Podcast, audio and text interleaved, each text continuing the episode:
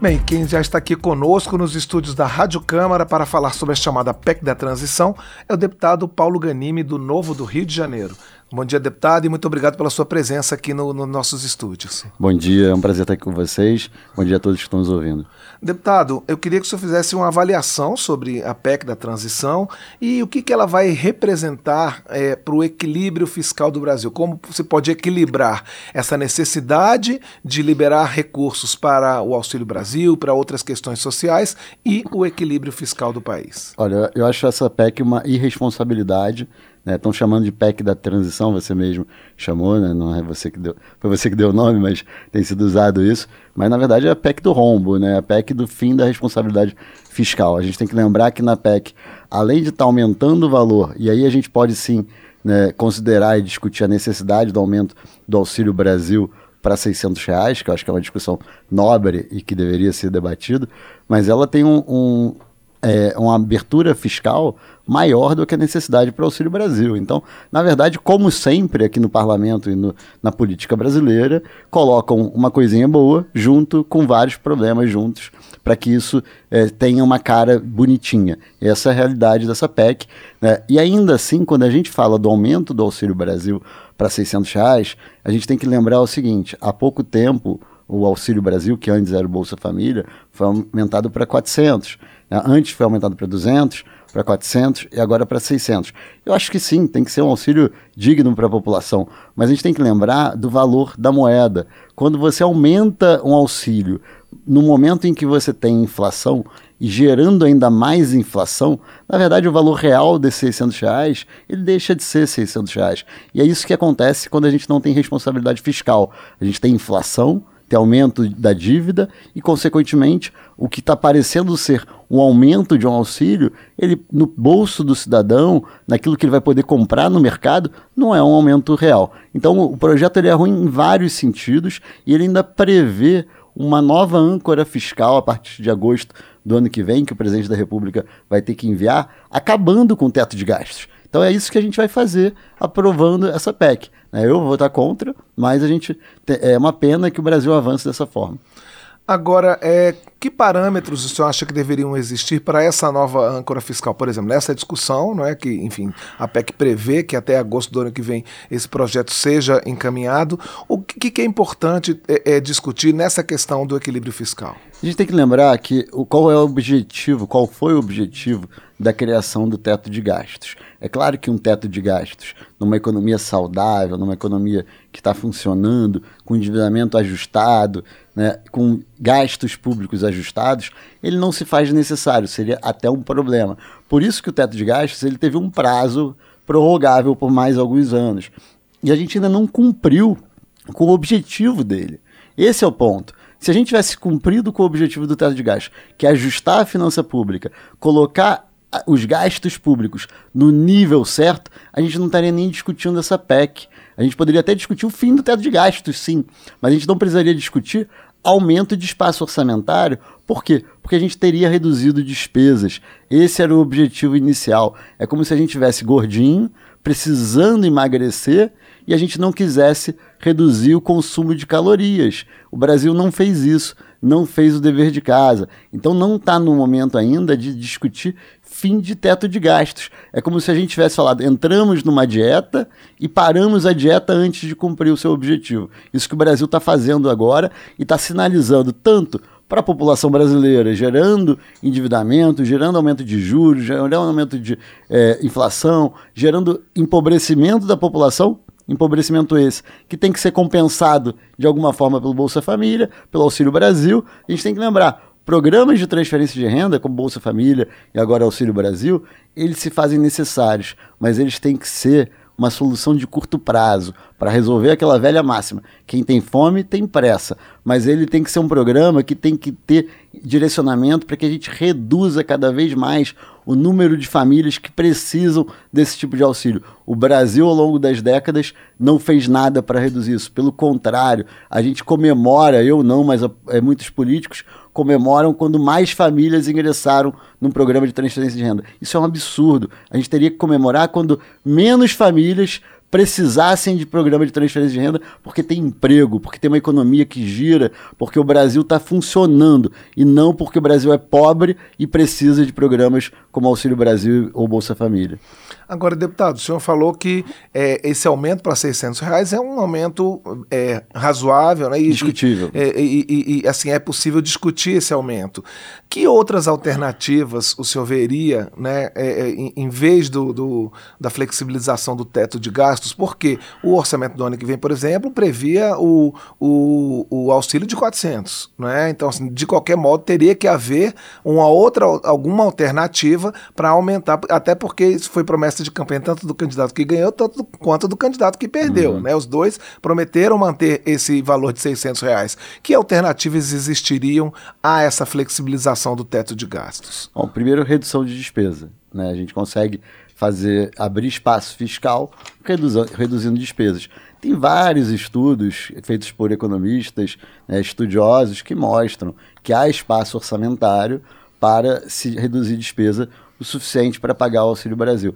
E se fosse necessário, que a gente tivesse discutir, a gente estaria discutindo aqui né, um valor muito menor nessa discussão. Então, assim, primeiro, tem cerca de 75 bilhões dentro dessa PEC que não tem nada a ver com o Auxílio Brasil, que é aumento para despesa para os ministérios, para a transição, para outros gastos. Então a gente já cortaria aí 75 bilhões do que está sendo aprovado nessa PEC. Aí a gente começaria a discutir o que é específico para os 600 reais do Auxílio Brasil. Se a gente com isso ainda reduzisse despesas, despesas desnecessárias, e a gente pode falar, claro que ano que vem não tem eleição, mas o fundo eleitoral esse ano foram cerca de 5 bilhões de reais de fundo eleitoral. Ano que vem deve ter cerca de 2 bi de fundo partidário.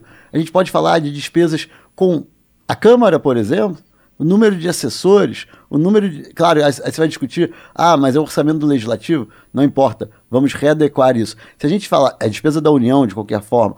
Então, assim, se a gente for falar de redução de despesa, tem espaço. A gente tem subsídios pra caramba que a gente poderia conter, reduzir nisso tudo. E aí a gente estaria discutindo o quê? Um valor muito menor. E que seria um valor discutível. Aí sim, olha, vamos falar de quanto?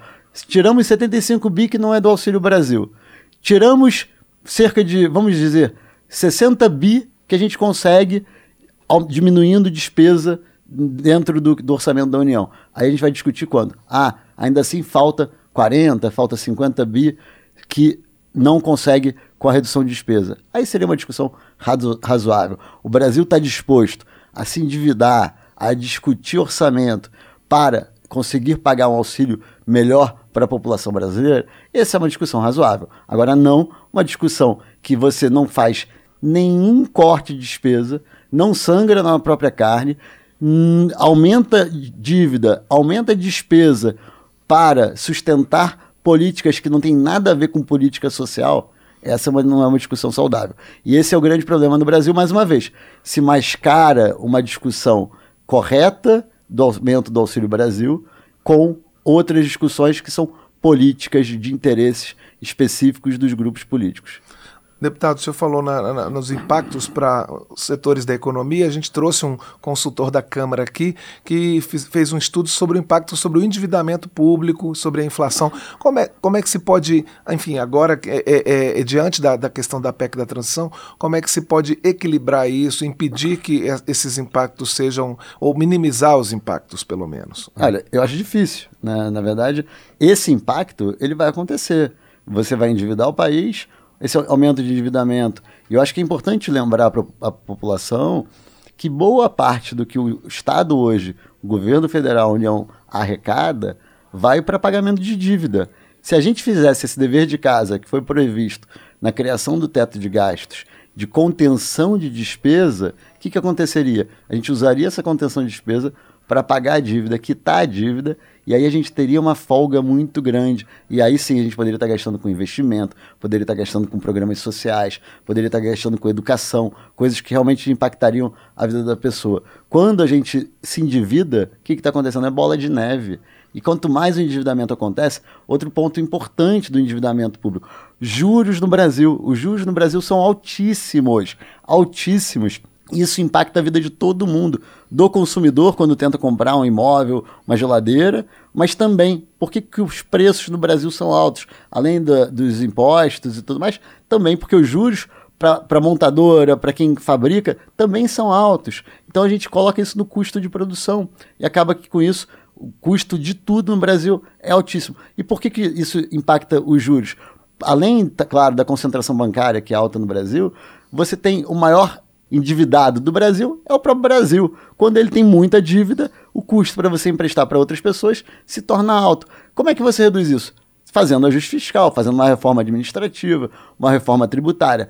Eu acho que a gente tem aí uma oportunidade nessa história toda, porque ao longo desses últimos quatro anos, aprovamos reforma da Previdência, lei da liberdade econômica, a, o marco legal do saneamento, o marco legal das startups, a gente, marco do, da cabotagem, das ferrovias, tanta coisa, a lei do gás, tanta coisa importante que reduziu o custo Brasil e que a gente ainda não vê o impacto disso diretamente. Aos pouquinhos a gente vê, como no meu estado, por exemplo, com a privatização de parte dos serviços da SEDAI. E a gente vai começar a ver isso. A, a lei do gás está gerando gera, desenvolvimento econômico no Rio também. Então, assim, tudo que foi feito ao longo dos últimos quatro anos, de micro-reformas setoriais, assim como a, a lei dos cartórios, muita coisa para diminuir o, cu, o custo Brasil, pode gerar melhorias econômicas que a gente vai sentir nos próximos anos. Isso pode compensar em parte o dano causado por essa PEC. Mas o efeito da PEC ele é nocivo de qualquer forma.